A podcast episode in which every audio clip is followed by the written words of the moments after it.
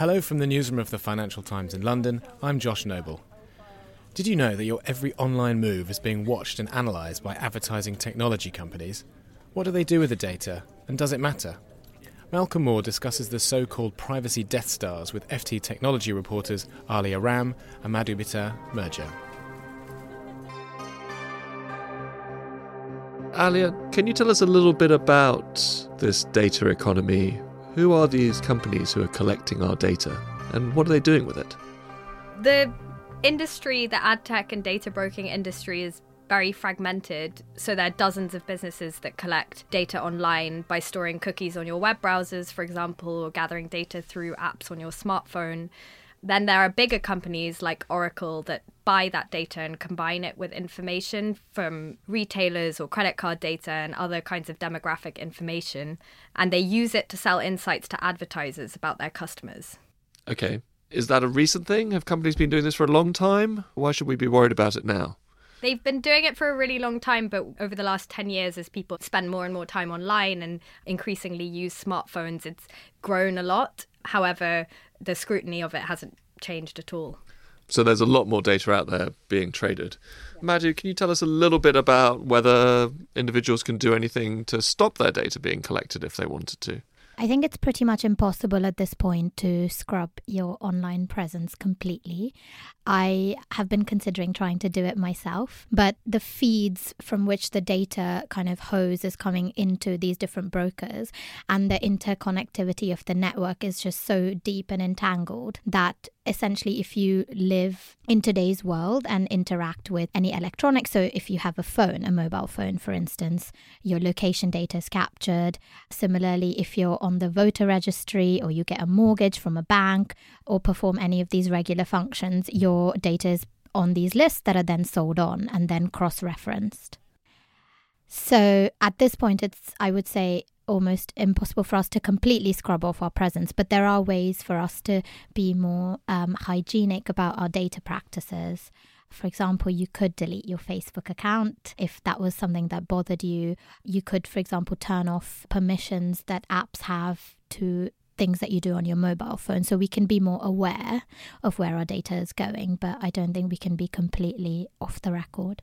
Okay, you know, with a new regulation, certainly here in Europe, GDPR, don't all of these companies need our consent to be able to track us through the internet and uh, track our mobile phones and everything that we're doing and spending and looking at? That's the idea of GDPR. You know, that's why now is the time to look at it because these companies, as Aliya said, have been operating for decades within the bounds of law. But now they do require our consent in order to buy and sell our data. But many of these companies aren't consumer facing. So the way that they rely on consent is that they hope that the apps that we do interface with on our phones or in our daily lives have got our consent and then they can buy and sell amongst themselves. So it's only now that regulators are looking into whether that's a fair use of our data and whether consumers are actually aware when they consent what's happening with their data. Right. Aliya, how much is this market worth now? How big is the data economy? It's difficult to estimate the size of it because most companies that trade in data also have other businesses and don't disclose the proportion of their business that comes from buying and selling personal information.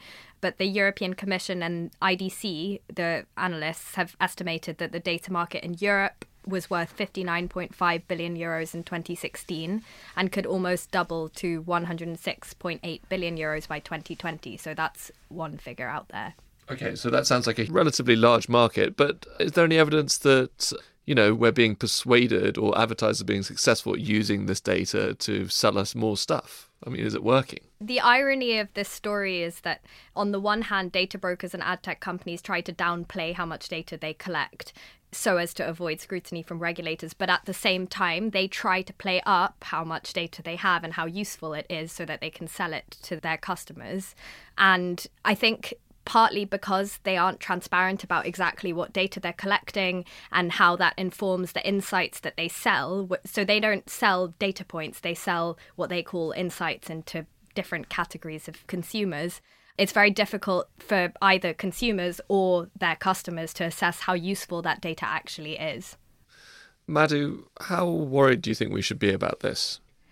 I think that the business of data brokers has grown beyond advertising, and that's what we should be worried about. So, for many people up to this point, they'd think that the only way their data was being used was to be shown annoying, personalized ads.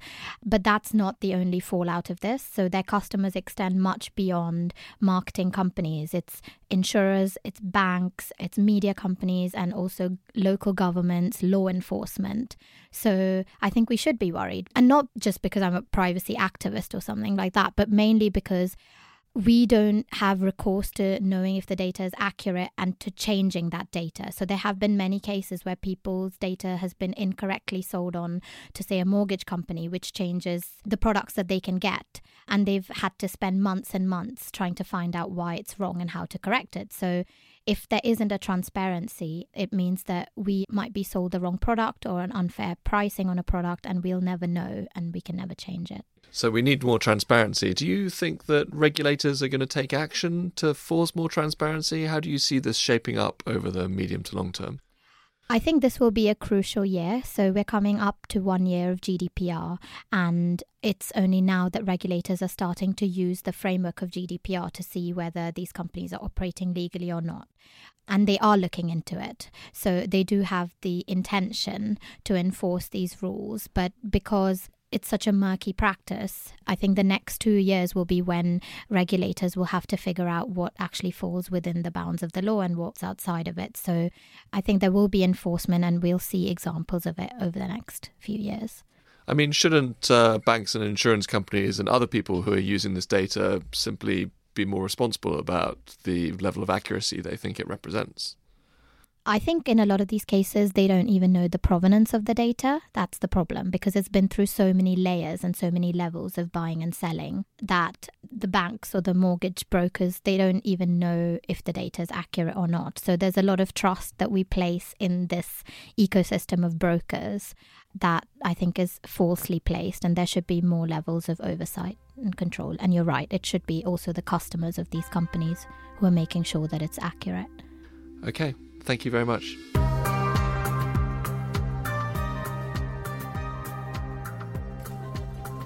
That was Malcolm Moore talking to Aliya Ram and Madhumita Murgia.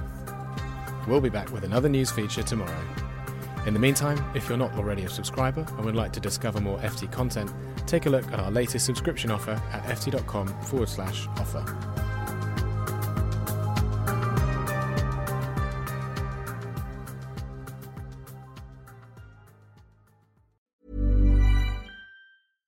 Small details are big surfaces. Tight corners are odd shapes. Flat, rounded, textured, or tall. Whatever your next project, there's a spray paint pattern that's just right. Because Rust-Oleum Custom Spray 5 in 1 gives you control with five different spray patterns. So you can tackle nooks, crannies, edges, and curves without worrying about drips, runs, uneven coverage, or anything else. Custom Spray 5 in 1 only from Rust-Oleum Here at Bellingcat, we get to the bottom of things. From a global crisis to an underreported event, we find the facts using publicly available tools and resources, uncovering what is hidden on and below the surface. We connect the dots using social media posts, satellite images, and public records, and empower others to do the same by sharing how we do it. The ability to do so is only made possible by our readers, supporters, and community members. Care to join us? Learn how at bellingcat.com.